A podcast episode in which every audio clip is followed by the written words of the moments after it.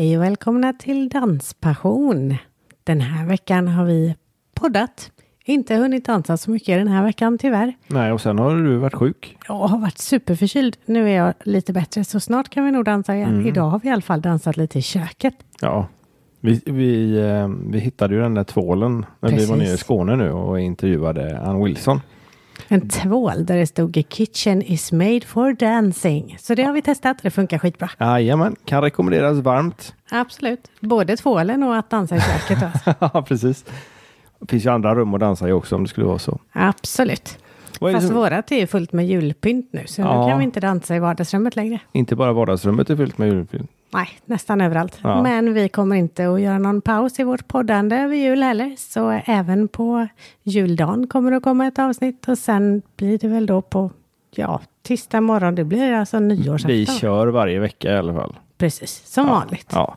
Tisdag morgon kommer det Och är det så att ni inte jobbar så kan ni ju spara dem sen. Eller så lyssnar ni med en gång och så kan ni lyssna igen och dela. Om ni tröttnar på julmusiken så kan ni alltid lyssna på lite podd. Det är en jättebra idé. Ja, precis. Jo, Och- nej, som sagt var i helgen var vi ju nere i Skåne. Ja, Och eh, på måndag så har vi en poddning i Bohuslän. mm, Så att eh, vi åker Svea rike runt. det gör vi. Och imorgon kommer Kungälvsposten. Jajamän, de ska Ja. göra en intervju med oss.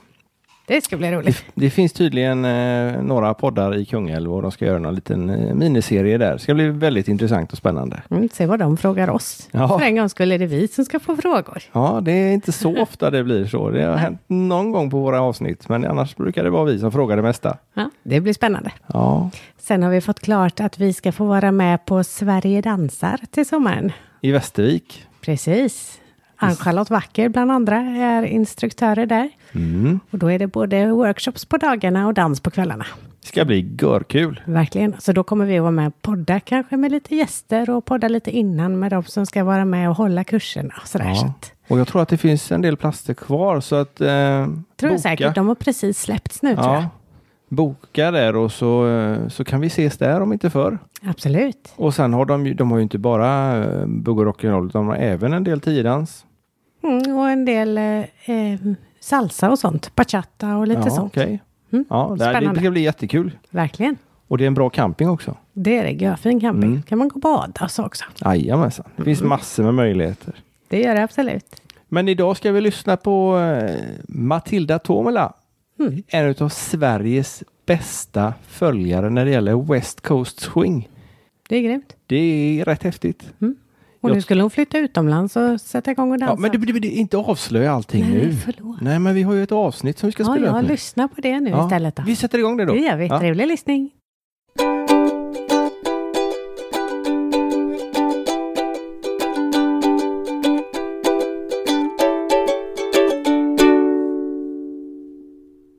Hejsan och välkommen till dagens avsnitt av Danspassion. Idag har vi en West Coast Swing-tjej med oss som heter Matilda Tomela.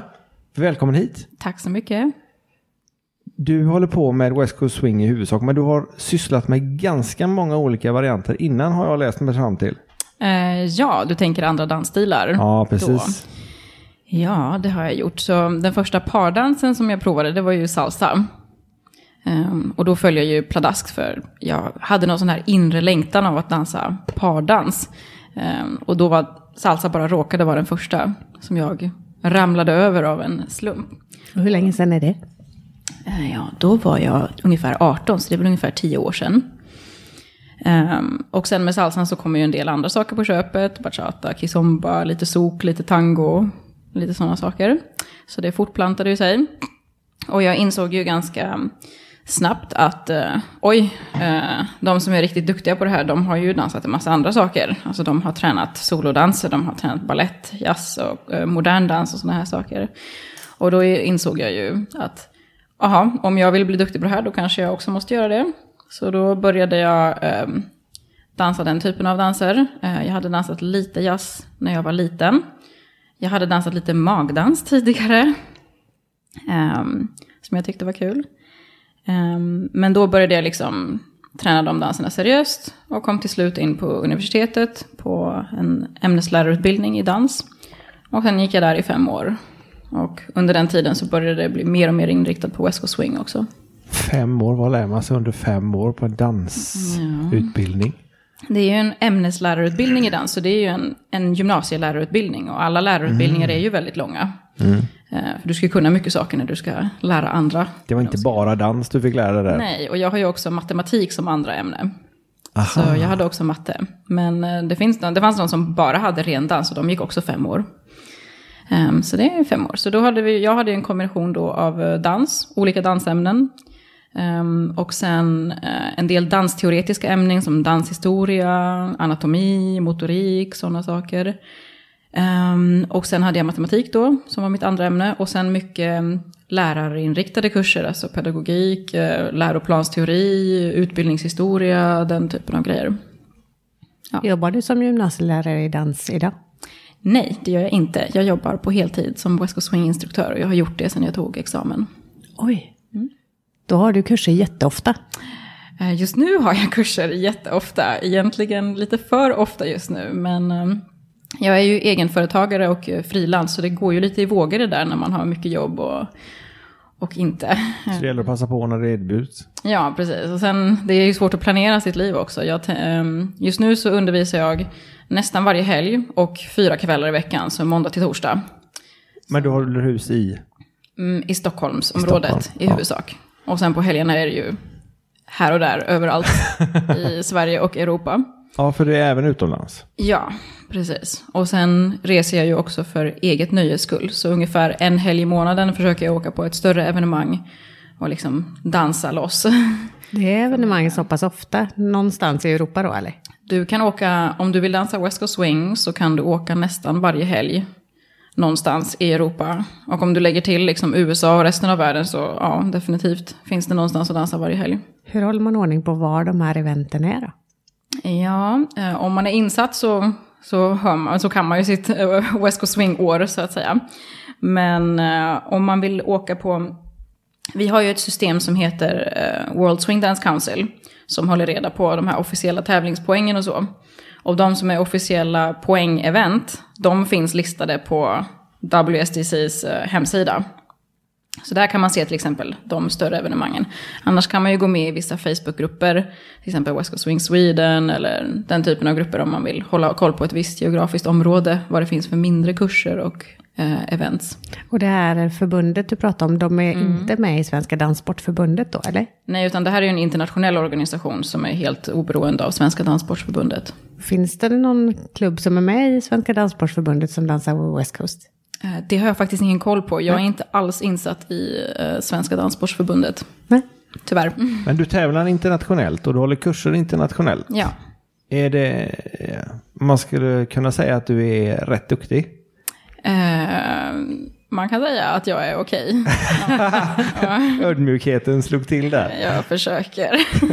Okej, ja, men du har ju ehm, tävlat i riktigt stora tävlingar har jag förstått. Ja, precis. Och i Sverige så kan man nog säga att jag är den högst rankade följaren i Sverige om man ser till det här WSTC-poängsystemet. Där kom du. Jösses. Mm. Det var inte illa. Precis. Vågar man bjuda upp dig då om man är förare? Det vågar man absolut. Jag tackar aldrig nej till en dans. Nej. Och du dansar då både socialt och tävlar och är instruktör? Undervisar, precis. Är det någon skillnad på att dansa tävlingsmässigt eller socialt? Ja, nu vilken typ av... Det finns ju olika typer av tävlingar också. Okej. Så vi, den, de tävlingarna som är de vanligaste och mest karaktäristiska inom West Coast Swing, det är ju Jack and Jills. Som är då improviserad dans. Du dansar med en slumpad partner som du inte vet vem det är innan. Ni dansar till en låt som ni inte visste innan. Så det är helt improviserad dans. Så det är ju som en socialdanstävling kan man säga. Um, ja, då dansar man ju inte så annorlunda mot hur man socialdansar. Man kanske försöker vara lite mer korrekt och så här och visa att man kan olika saker och liksom ha en, en balanserad dans så. Och sen när man dansar socialt så kanske man inte bryr sig mycket, då kanske man gör mer vad man känner för. Ehm, så. Sen finns det ju koreografitävlingar också. Ehm, och då är det ju koreografi, då är det ju bestämda rörelser till en bestämd låt med en bestämd partner och du har glittriga kostymer och allt sånt där. Och, Jaha, och det tävlar ju vi också. det har jag inte fått fram när jag har sökt på YouTube. Det brukar det mest vara de Jack and Jill-tävlingarna som Mm. Ja. kommer upp där. Heter de något speciellt de andra? Ehm, De koreograferade tävlingarna, där finns det ju också olika divisioner. De mest eh, kända kan man väl säga är ju Classic Cla- och Showcase. Så Classic är det inga lyft och i Showcase så har man lyft. Och så finns det lite andra regler också om hur mycket swing content sådär, men det är huvudsakliga skillnaden. Vad är det för musik som man kör till oftast? I de, eh, på de olika tävlingarna? Det, ja, alltså det är ju sån musik som man dansar West Coast Swing till, som man blir inspirerad av att dansa till. Så det kan ju vara vad som helst egentligen, som går i fyra fjärdedels takt, typ. Det, det är ganska mycket att välja på man Ja, precis. Är, mycket populära nya låtar eller är det gammal musik? Det kan vara både och. Det kan det. Gammalt och nytt, långsamt och snabbt. Olika genrer, genrer, hur säger man? Ja, Ja, så till exempel förra året, eh, jag och min partner tävlade ju med koreografi också. Ehm, så förra året dansade vi, vi tävlade i showcase då, som har lyft. Och förra året så hade vi en koreografi som var mer akustisk, långsam låt så. Och nu har vi en som är mer eh, upptempo och lite mer old school eh, jazz-inspiration sådär. Som är, men också samplad och remixad, så den är både modern och eh, gammal. coolt för då får du med riktig musikanpassning. Eftersom du själv har valt, valt låten så gör ni koreografin efter låten. Ja, Och allting liksom bara Ja. klickar. Och... vi försöker. Men du är domare också va? ja, Då vet du ju precis vad domarna tittar på när du tävlar. Mm, Ja, jag vet vad jag tittar på. Är det Vad inte är det samma då? då?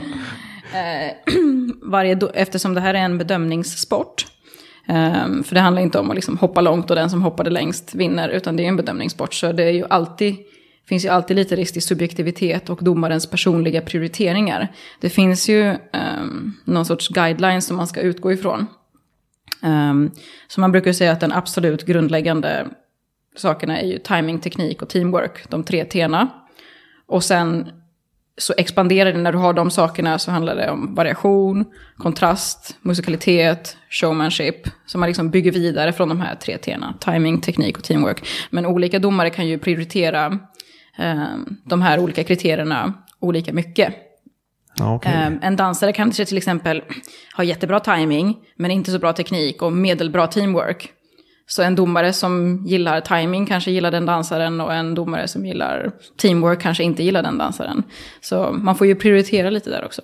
Och då, då vet du vilken domare som prioriterar det ena eller det andra. Ja, man har ju lite koll på vad folk har för personliga preferenser och sådär. Men man kan inte veta att det är 100% säkert. Men det är därför som man måste försöka få med lite av varje. Så att man eh, blidkar alla domarna så att säga.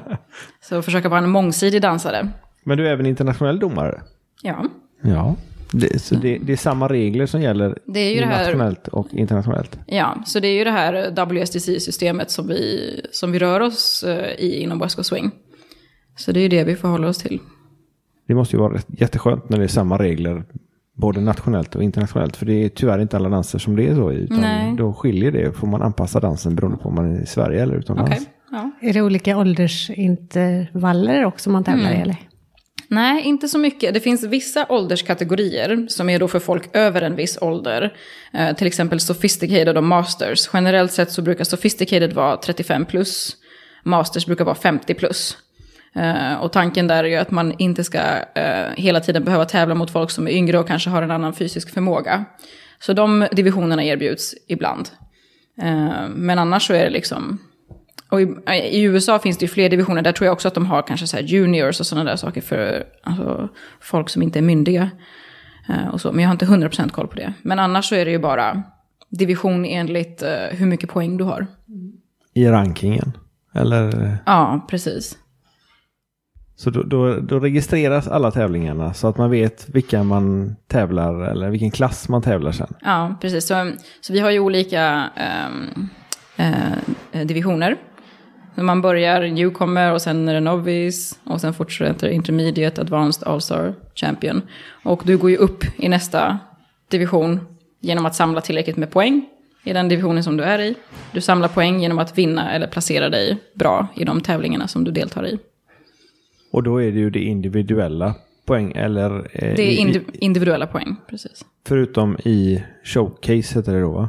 De koreograferade tävlingarna är en helt annan sak. Det är en helt annan sak, Mm. okej? Det är en helt annan sak. Den bedömer du inte på samma sätt, eller rättare sagt, där är inte poängräkningen på samma sätt. Nej, utan det är bara Jack and Jills där de här poängen är relevanta. Så det är bara i Jack and Jills, de här improviserade socialdanstävlingarna, där du kan samla poäng och avancera din eh, Jack and Jill-status så att säga. Koreografi, det gör man eh, för andra syften. För, för andra syften? Okej. Man kan, det finns ett tävlingssystem där som heter, ett annat tävlingssystem som heter Nasty. Eh, som jag inte är så insatt i, alltså N-A-S-D-E-A tror jag. Nasty-A.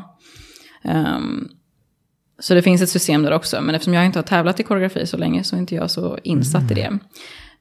Men ja, om du vill vara en framgångsrik eh, dansare och instruktör och liksom göra ett namn för dig, då bör du, bör du liksom försöka vara bra på så många saker som möjligt. Du ska göra bra ifrån dig på Jack and Jills, du ska ha en hög tävlingsstatus, du ska vara bra på att dansa koreografi, eh, ja, du ska vara bra på socialdansa, många saker. Spännande. Vad är det för folk som eh, oftast börjar med West Coast Swing? Mm. Den vanligaste typen av folk skulle jag säga, det är folk som eh, har dansat någonting annat innan. Eh, och som har hört talas om den här eh, dansen, West Coast Swing, via kompisar eller några andra. Jag är ett typiskt exempel, liksom, jag dansade salsa, var jättenöjd med det. Och sen började vissa av mina kompisar i salsan försvinna. Och jag undrar, vart tog de vägen någonstans? Och sen, ja, ah, vi har börjat dansa West Coast Swing istället. Ja, okej. Och så tänkte jag, men då måste jag prova det här om det är så många av de här som tyckte det var roligt och de bara försvinner från salsan. Så då provade jag det. Um, ja, jag tyckte inte alls det var kul i början, för det var jättesvårt. Men, uh, men jag, det fortsatte att liksom se coolt ut, för jag fortsatte liksom att titta på YouTube-videos ja, det ser ju coolt ut. Och sen Det provade det. jag att dansa själv och det här känns inte alls bra. Och sen, och sen provade jag att titta på videos igen och bara, men det ser ju så bra ut. Och så, och så var det liksom fram och tillbaka sådär ett tag. Och nu är det du som är på de där coola videorna på YouTube istället? Ibland. Ja. Jo, jag har alltid tittat. Okej, då litar jag på dig. Ja, nej, i det fallet kan du nog göra det. Mm. Men det, det måste ju vara jättesvårt för det är väldigt mycket improvisation och väldigt Mm. mycket samspelet emellan förare och följare Ja. verkar ju vara Ja, det sitter i ryggmärgen för du Mm. börjar helt plötsligt ta över, eller följaren i vanliga fall, Mm. börjar fortsätta med någon tur eller någon Mm. grej. Och killen som då är en Jack Jill-tävling helt plötsligt bara fortsätter. Mm, Det, precis. det ser nästan koreograferat ut. Ja, det kan göra det. När man har en riktigt bra dans så kan det ju se koreograferat ut. Alltså, hur kunde de göra det där? Ja, In the moment. Ja, precis. Um, men ja, det är det som är teamwork-kvaliteten där. Att liksom samspelet och föra följa tekniken och att lyssna på varandra. Och både att följaren ska lyssna på föraren men också att föraren ska lyssna på följaren. För vi har ju den här ganska unika mm, dialogen i West Coast Swing. Att följarna också får påverka dansen mer än vad som kanske tillåts i i andra danser. Mm. Så att vi liksom byter av hela tiden. Det är ju någonting som jag älskar, att liksom jag kan ha en, en följarroll i den här dansen som är väldigt unik. Och aktiv. Väldigt aktiv, precis. Så för honom är det egentligen bara att göra som hemma, det är bara att följa med. Ibland, Ibland ja. om de dansar med mig. ja precis. Det var de nybörjarna som bara vågar dansa en dans. Ja, men det är ju jättebra för liksom... Det som var, blev skillnaden för mig när jag dansade West Coast Swing jämfört med andra danser, att om, om jag dansar en annan dans där föraren har en mer dominant roll och följaren har en mer passiv roll, då är jag begränsad till min förares dansnivå. Om jag dansar med en nybörjare, ja men då blir det en nybörjardans liksom. Men om jag som mer erfaren West Coast Swing-följare dansar med en mindre erfaren förare, då kan ju jag göra dansen kul. Jag har makten att göra dansen kul och intressant för oss båda. Så dansen är inte begränsad bara till förarens nivå. Så då blir det mycket roligare att gå ut på en West Coast Swing-kväll och liksom dansa med alla möjliga och jag kan fortfarande påverka så mycket. Då blir en nybörjare lite uppgraderad kan man säga. När man får lov att dansa med en duktig följare. Det kan man säga, och tvärtom. Ja. Nybörjarföljare dansar med en duktig förare. Ja, det verkar inte så dumt alls faktiskt. Vad var det som gjorde att du tyckte det var svårt i början? För det, där fastnade vi. Ja, jag Ja, förstår. Ehm, det är ju många som tycker det är utmanande i början. Det var väl att eh, det var, så, det var så annorlunda från det som jag var mest van vid, det vill säga salsan det var det här med sexor och åttor. Och liksom jag var van vid att men, allting är one, two, three, five, six, seven. Jag var liksom van vid en viss struktur. Och sen helt plötsligt så fanns det inte så mycket struktur längre. Och alla turer var olika långa. Och hur ska jag förstå det? Hur ska jag veta om det ska vara en sexa eller åtta eller någonting annat? Och det som gjorde att jag kom över en tröskel där. Det var när jag istället för att jämföra med salsan började jämföra med argentinsk tango som jag hade dansat lite grann. Och i argentinsk tango, där finns det ju inte heller några, det finns inte några så här bestämt grundsteg. Det finns typiska turer och liksom så här, men där är också mer liksom frihet och improvisation. Så jag tänkte, men okej, om jag tänker på det här mer som tango, fast i öppen position, att jag ska inte tänka så här sexa, åtta, whatever, utan jag tänker bara, vill han att jag ska gå fort eller vill han att jag ska gå långsamt? Och så gör jag det. Okej. Så började jag tänka. Och så sa det klick och så föll allting på plats. Ja, det har jag sagt klick många gånger under åren. Det räckte, det räckte inte med ett klick. Hur många klick däremellan? Ja, precis. Du håller ju mycket helgkurser Ja, och veckokurser. ja. Vilket tycker du är roligast? Oj. Eh, Jag älskar att undervisa i största allmänhet. Så det är inte så stor... Därav att du är utbildad till lärare. Ja, precis. Så att undervisa, det var ju min absolut första passion. Jag visste ju att eh, jag ville ehm, bli lärare innan jag visste överhuvudtaget att jag ville hålla på med dans. Så att bli lärare, det har jag egentligen velat sedan jag var väldigt liten. Um, ja, så jag älskar att undervisa helt enkelt. Um, sen är det ju roligt när man kommer på en sån här helg. Just nu så är vi i Göteborg. Uh, där jag kan ha de, mina elever som jag har varje vecka. De blir kanske lite trött på mig och så måste man komma på nytt material hela tiden. Och så här. Det är svårt att överraska dem som man träffar varje vecka. Liksom. Men när jag kommer till sånt här ställe där jag bara är en gång per år. Då kan jag liksom ge dem the best of the best, liksom koncentratet av det bästa jag har kommit på under ett år. Eh, Och då blir det ju väldigt eh, bra stämning. Är det två dagar du har haft kurs nu då? Ja, precis. Är det dans på kvällen oftast då? Eh, På lördagen hade vi socialdans och det var packat med folk så det var riktigt kul. Tror jag det. Ja. Ja, nej, vi har ju provat någon eller några gånger. Vi är inte riktigt överens hur många gånger vi har provat Mm, nej, jag hörde det i den förra podden. Ja, precis. Men, eh, men som sagt var, det, ja, det var svårt. Det Mm. var svårt. Men vi har fått erbjudande om att få lite grund, grundkurs igen. Så vi får se om vi kan hinna med det. Mm. Men jag håller med dig om att det är väldigt, väldigt snyggt när man kollar på Ja, det på det är YouTube. Sådär. precis. Det är ja, så lockande och så försöker man själv och inser att det precis. ser inte riktigt ut. Man blir inte riktigt lika sexig. Inte riktigt. Nej. Nej, men det fortsatte liksom att dra mig hela tiden. Så jag kunde liksom inte hålla mig borta. Även fast jag kände mig så misslyckad när jag höll på. Så jag, jag bara fortsatte helt enkelt. Jag kunde inte låta bli. För- Och sen till slut så började man fatta. För du har inte hållit på sådär. Det är inte en evighet du hållit på. Du började med Eh, West Coast Swing. provade jag första gången år 2010. Så det var ungefär 8-9 år sedan nu.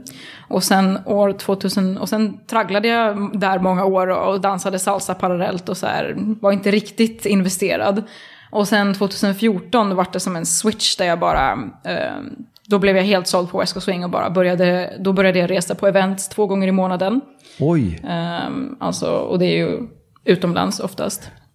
Så då började jag liksom leva the West Coast Swing lifestyle fullt ut. Ja, Och sen var det ingen återvändo. ingen återvändo. Och vad innebär den här West Coast Swing Lifestyle? Ja, för mig så innebär och för många så är det ju att man, man blir väldigt internationell. Man reser väldigt mycket. Eh, Man dansar på helgevents. Eh, Man känner folk eh, från hela världen. Ja, så mycket resande, mycket dans, mycket helgdans. Hur är ett sånt här event då? Hur är det upplagt? Mm. Ett, ett stort event som har liksom alla delar. Då är det ju ehm, workshops på dagarna. Med, med kända lärare på olika nivåer. Eh, Och så är det tävlingar, kanske på kväll, eftermiddag. Så, eh, prelims och finaler och så vidare. Och eh, sen dansar man hela natten. eh, Och socialdansen pågår ju fram till eh, frukost om man vill. Och sen går det runt i cirkel. Det låter ju som man är jätteutvilad när man kommer tillbaka till jobbet på måndag. Precis. Då tar man ledigt på måndag. En extra semesterdag där för att sova. Det är ju många som, eh, ja, de mest extrema, de dansar ju till frukost eh, på söndagen och sen tar de flyget direkt till jobbet på måndagen. Oj jösses, de är nog lite yngre än oss kanske. Ja, kanske alltså lite vissa- härdade. Jag vet inte, jag är ganska ung men jag fixar inte det längre. Vissa har den där mentaliteten. Är det ungefär samma tempo på musiken hela tiden då, eller varierar det mycket? Mm, nej, man kan ju dansa till väldigt långsam musik och, och ganska snabb musik. Eh, du ska inte fråga mig om BPM och sådär, för det är inte jag så bra på. Eh, men eh, ja, man, man dansar till varierat tempo. Just nu, de senaste åren, har det rått en ganska långsam trend. Ehm, så det har varit ehm, ganska långsam musik. Det är för att man ska orka med hela tiden. Precis, jag tänkte också Det är också. Um, och sen så generellt sett så tror jag att om man är nyare att det är lättare att, Det finns någon så här sweet spot där det är lätt, ett tempo som är lättast att hänga med i när man är ny. Ah. Um, så om man vill liksom inkludera alla på dansgolvet så finns det kanske någonting som man ska hålla sig till där. Inte för långsamt så det blir så långsamt att man nästan tappar balansen. Och inte så snabbt att man liksom inte hinner sätta fötterna i marken. Och hur ofta byter man partner på en danskväll? Är det efter en låt eller? Ja, um, i vanliga fall så byter man efter en låt skulle jag säga. Om du åker till Ryssland så har de en tradition av att dansa två låtar på raken. Uh, blev jag informerad om vid något tillfälle. Um, men, uh, men ja, jag dansar normalt en låt uh, med folk. Om det var väldigt bra kanske jag frågar om en till. Eller om min partner frågar om en till brukar jag säga ja. Men standard är ju en låt. Det, okay. det blir bra variation, men, men hinner man bli samdansad då? Dansa... Da, samdansade. Samdansade. ja. För det, det, känner jag ibland när man byter mm. partner att det tar en låt eller åtminstone en halv låt innan man börjar komma mm. överens om hur man för och följer. Mm. Men det kanske är mer mm, lika eh, på alla förare och alla följare när det gäller West Coasten än vad det gäller som buggen och foxtrotten som vi mestadels håller på med. Alltså om vi ser så här på, jag tror att folk tränar väldigt mycket teknik och connection och sådär. Ehm, just på grund av att vi har en sån tävlingskultur inom West Coast Swing så investerar folk väldigt mycket i att utveckla sin dans. Och man är mer överens om vad som är en bra dans eller inte. Um, så jag känner inte att jag alltid behöver så mycket mer tid. Sen Nej. kan man ju alltid ha en bra dans eller en dålig dans. Liksom det, kan, det kan hända. Men sen är det ju så att många av dem som man dansar med ute, de har man träffat förut. Liksom. Man åker till mm. samma ställen. Liksom. Ja, den helgen är man i Warszawa och nästa helg så är man i Paris och nästa helg så är man i Helsingfors. Liksom. Det låter som en jättebillig sport. Mm. men rolig. Ja. Berest. Ja, jag kan inte säga att det är en, en billig sport. Men um, när jag började resa, då var ju jag student. Och man har ju inte så jättemycket pengar när man är student. Um, och um, jag lyckades ändå åka alltså på events två gånger i månaden. Um, och då är det alltså flygbiljetter från Luleå. Jag bodde uppe i Piteå. Precis, så då var det liksom connection i Stockholm, flyga vidare någon annanstans. Och så vidare. Så det finns ju sätt att göra saker billigt. Om, alltså, om man vill så går det. Så jag kunde liksom, om jag måste äta nudlar på hotellrummet hela helgen för att ha råd med att åka och dansa, då gjorde jag det. Helt enkelt. Mm. Så man, det är prioriteringar. Det är klart. Mycket prioriteringar. Sen verkar det som att man ofta umgås eh, socialt också med de som man dansar med och kanske då bor hemma hos varandra, tänker jag. Precis, så um, i början när jag reste och inte, inte hade så mycket pengar när jag var student så bodde jag ofta hemma hos folk. Eller så bodde jag på ett vandrarhem som låg nära eventhotellet. Och liksom jag, jag försökte ju allt liksom för att göra det billigare. Jag bokade billigaste flyget med obekväma connections och liksom vad som helst. Liksom, vad som helst för att jag skulle få dansa. Så vill man så, så går det. Så kul är det alltså. Mm. Mm. Men finns det någon, i, inom bugg och foxtrotvärlden så har vi ju Malungsveckan och Ölandsveckan och liknande. Mm.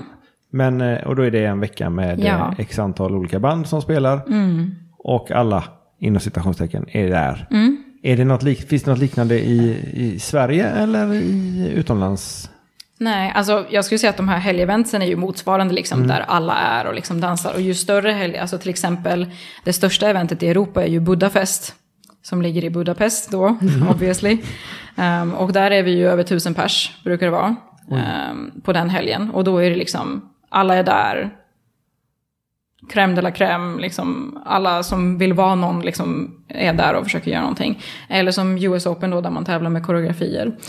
Um, Ja, sen om man vill dansa längre, alltså en vecka eller så, så finns det de här sommareventen som är mer som ett eh, en sommarcamp eller vad man ska säga. I Frankrike har de många sådana.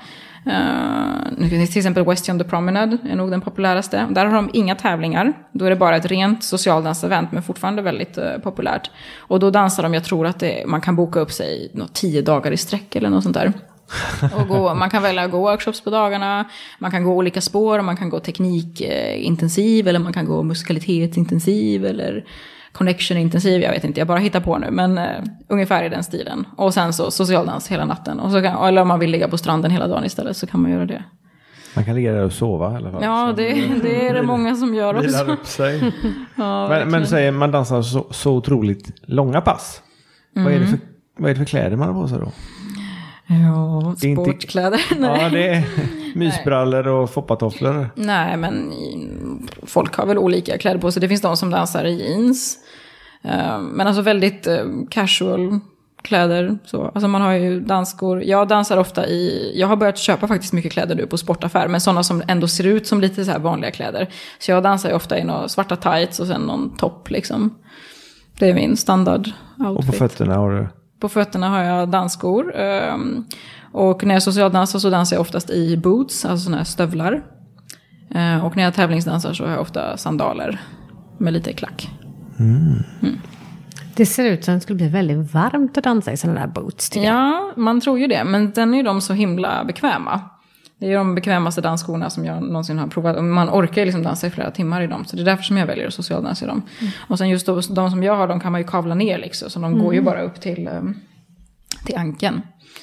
Och det är ju inte läder utan det är något syntetmaterial. Så, så det är inte tungt alls utan de är väldigt lätta. Okay. Nu låter det som att jag gör reklam för dansskorna. Ja, det, det är väl ingen nackdel i så fall. Om, nej, men du har ju erfarenhet av dem. Ja, det är de jag dansar i. Ja, när de flesta precis. gör det.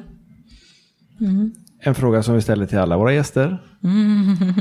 Vad är danspassion för dig? Ah, fan, jag visste ju att ni skulle fråga det. Ja, du har bara haft fyra veckor på dig att fundera. Ja, precis.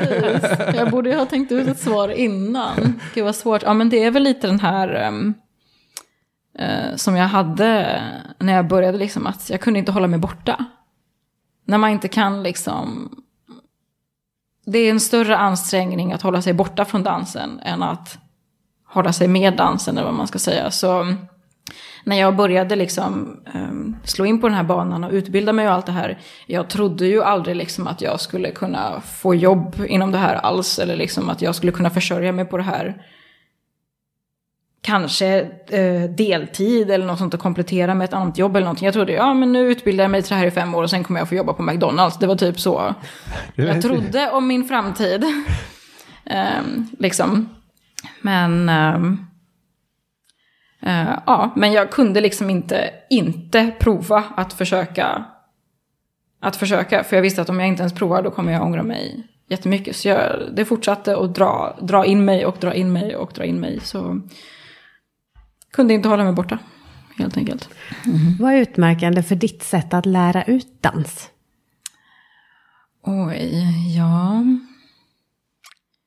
Eh, jag gillar ju ehm, när saker är ehm, väldigt eh, systematiska och strukturerade. Att det ska vara väldigt eh, tydligt och logiskt på något sätt. Men ehm, jag tycker också om väldigt mycket kreativitet och att uppmuntra eleverna till att bli kreativa men inom vissa, inom vissa ramar.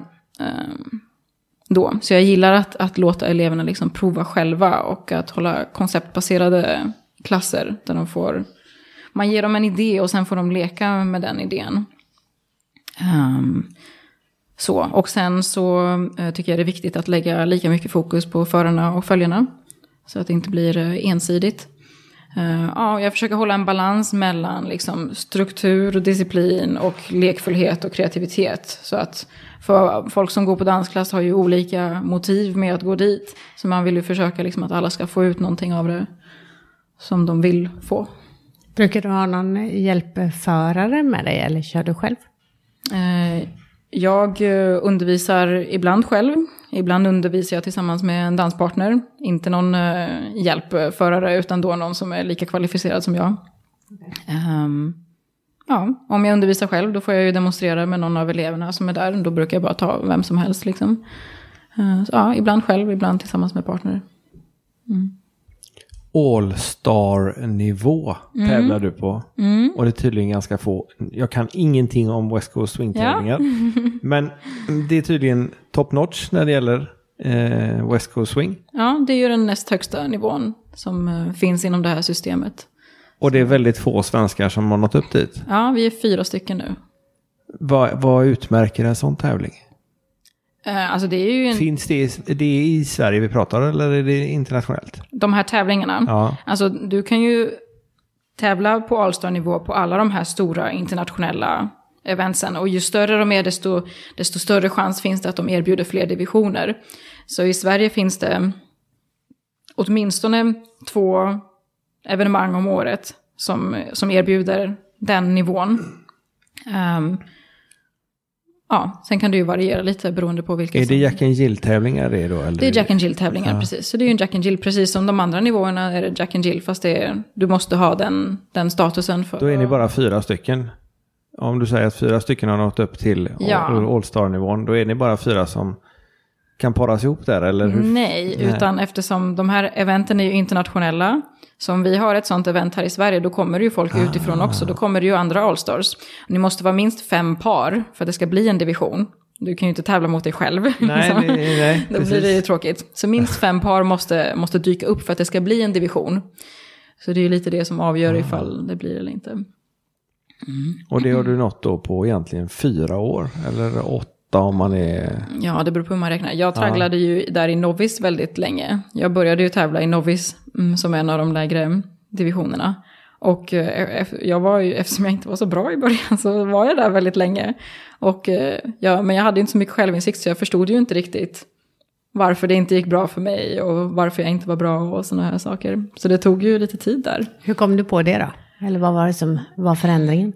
Alltså det fanns ingen sån specifik moment eller specifik sak som hände. Utan för mig personligen så handlade det bara om att jag behövde få mängdträning. Jag behövde gå på en massa workshops. Jag behövde se en massa andra människor dansa West Coast Swing och socialdansa West Coast Swing. Och inte bara titta på så här YouTube-klippen utan se hur ser, människorna, hur ser människor ut när de dansar West Coast Swing. Och sen liksom imitera dem på något sätt och liksom hitta vad är liksom kärnan av det här, hur de rör sig. Och på något sätt börja förstå. Så det var ju liksom bara en, eh, vad heter det, en ackumulering av eh, information i mig. Som till slut gjorde att saker började falla på plats. Det var Nej. inte ett sånt där eh, klick igen då? Nej, det, fin- det finns ingen magi. Tyvärr, det finns ingen så här... Ma- Jag letar efter det fortfarande när det gäller Det finns buggen. inget så här magiskt knep som bara fixar allting. Utan det är många små bitar. Alltså allting som man lär sig, det är ju som att väva en, en väv med massa tunna trådar. Och man kan ta bort vissa trådarna och väven kommer fortfarande hålla ihop. Men det är alla de här små trådarna som bygger upp helheten. Så man kan inte säga vilken tråd är det som är avgörande. Utan det är liksom massa miljoner små bitar som bygger upp en helhet. Och så är det med, med dansutveckling och all utveckling.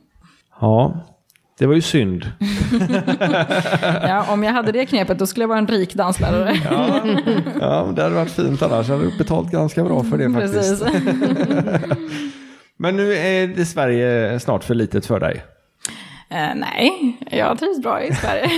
Okej, eh, men du ska flytta i alla fall utomlands. Ja, det är planen. Det är planen. Kommer du fortsätta hålla kurser i Sverige? Eh, det är planen också. Men inte veckokurser då kanske? Nej, det blir lite, lång, lite långt pendlingsavstånd. Jag ska ju flytta till Berlin kanske vi ska nämna. Eh, men ja, jag har ju fortfarande kontakter i Sverige och jag har ju många eh, elever här som jag kommer sakna och de kommer sakna mig, tror jag, hoppas jag. Eh, så jag kommer ju förhoppningsvis komma tillbaka och hålla lite sådana här veckokurser. Eller eh, helgkurser menar jag. Kurser. Ja. Och sen så ska du fortsätta hålla kurser i Europa istället då, eller framförallt Berlin? Eller vad är tanken att du ska göra där? Vi får se. Um, planen är att jag ska fortsätta jobba som West Coast Swing-instruktör som jag gör nu. Och uh, undervisa då främst på helger och kanske då hålla veckokurser också. Men vi får se lite hur, hur det utvecklar sig. Är, West Coast Swing stort i Berlin? Eller i Tyskland överhuvudtaget? I Tyskland, eh, ja. Och det som är intressant med den tyska marknaden är att de har en väldigt stark danskultur där överlag. De gillar att dansa väldigt mycket och, det är många som dansar. Men de har inte så många West, lokala West Coast Swing-instruktörer i Tyskland just nu. Så den marknaden är lite öppen. Um, så jag såg liksom min, min chans Ja, det är klart. där. Då är det tyska du ska lära dig då? Eller hur? Ja, jag ska försöka. Håller du kurser även på sådana här event som du pratar om, eller workshops? Eh, alltså helgevent. Ja. Eh, ja, alltså du tänker lite större event med tävlingar och sådär. Ja, det händer också ibland. Mm. Eller så är det mindre helger där det bara är jag eller bara jag och en danspartner och det är bara workshops och liksom inga tävlingar och sånt där. Så det varierar. Men de flesta som dansar West Coast Swing, de gillar att tävla också? Eller är det mycket som bara, eller många som bara socialdansar? Eller bara bara, men Jag vet inte om man skulle säga många. Jag tror att de, de flesta tävlar ändå och är intresserade av det. Men det finns absolut de som inte tävlar och som inte vill det och inte är intresserade. så man behöver inte börja tävla bara Nej. för att man vill, om man vill prova på West Nej, Coast Swing. absolut inte. Och man behöver absolut inte göra det det första man gör. Så man kan ju liksom dansa och prova lite. Och sen om man skulle bli sugen på att tävla i framtiden så kan man ju göra det. Men det finns inga krav på det. Hur går en sån här Jack and Jill-tävling ut då? För när vi kör Jack and Jill i buggen, då brukar man ju få dansa med flera olika. Ja, Så att, är det likadant på Jack and Jill? ja. Hos er? så man har ju flera rundor. För du sållar ju bort folk och sen till slut så har du finalisterna kvar. Så i, i, i de första rundorna, i prelims, då roterar du ju partner. Och du bedöms som individ. Ehm, så du får ofta dansa med åtminstone tre olika partners. Uh, ifall du skulle få någon som du inte var så nöjd med. Ehm, och sen när du går till final, då, då lottar man och så paras man ihop med en partner. Och sen är det den partner som du dansar med i hela finalen. Och då bedöms ni som ett par. Okej, så det är paret som hamnar på pallen i så fall? I finalen, ja. Ja. Okej. Det är ju schysst i alla fall. För då, och då får du ytterligare ett par chanser att visa upp dig själv i uttagningarna. Om Alltså kan man åka ut med en gång eller för du sa att man får prova med typ tre innan Ja, man kommer till precis. final? Så då om man dansar till exempel prelim så dansar man eh, tre danser. Och sen så är det paus. Så sätter de upp resultaten så ser man vilka som har gått till semi. Och är man med där på listan då får man dansa semi och då får man dansa med tre till. Är man inte med då har man åkt ut. ja, för då är det inte bara en med random partner utan du är en och sen är det ytterligare... Ja, det är fler. Det beror ju på hur många som är med i tävlingen. Ja, jo. Ju, fler, eh, ju större tävling, desto fler par som är med, desto fler omgångar måste de ju ha för att sålla bort eh, folk. Eller sålla fram finalisterna. Ja, just det. det Men man bra. åker aldrig ut efter att ha bara dansat en dans med? Nej, du har dansat minst tre. Då har, man, då har man ju större chans att Absolut, visa upp sig absolut. själv. Om. Mm. om det nu är anpassat till partnern och inte det bedöms som ett par. Mm, precis. Det är, det Mm. är kanske något de skulle ta efter i vissa andra kategorier av dans. Mm. Hur väljer du vilken musik du ska med på dina kurser? Ja, där försöker jag ju... Det beror ju på lite vad det, vad det är för jag ska undervisa. Vad det är för tema på workshopen, vad det är för nivå på deltagarna. Om det är mer en nybörjarkurs eller så, så försöker man ju ha någonting taktfast, lagom tempo, inte för snabbt, inte för långsamt, så det inte ska bli för svårt um, för dem att höra takten och så vidare. Men nu, sista klassen som jag hade idag till exempel, då hade vi kreativitetsworkshop. Där jag ville att de skulle dansa lite mer abstrakt och gå utanför sin normala box och sådär. Så då hade vi lite långsam, akustisk, eh, lyrisk musik, eh, lite geggig musik sådär. Så att de ska känna sig inspirerande att, eh, att flumma runt lite. Precis. Geggig musik, det uttrycket har jag aldrig hört. Nej, Men Jag vet inte, på engelska säger man gooey music, jag vet inte hur man säger på ja, svenska. ja. Fast det var ganska talande, man förstår vad du menar. Ja, precis. Hur eh, hittar man dig nu om man vill eh, gå några kurser för dig eller följa dig på något socialt media? Ja, precis. Man kan hitta Eller åka mig... till Berlin och gå kurs en gång i Det veckan? kan man göra, precis. Ehm, Man kan hitta mig på Facebook.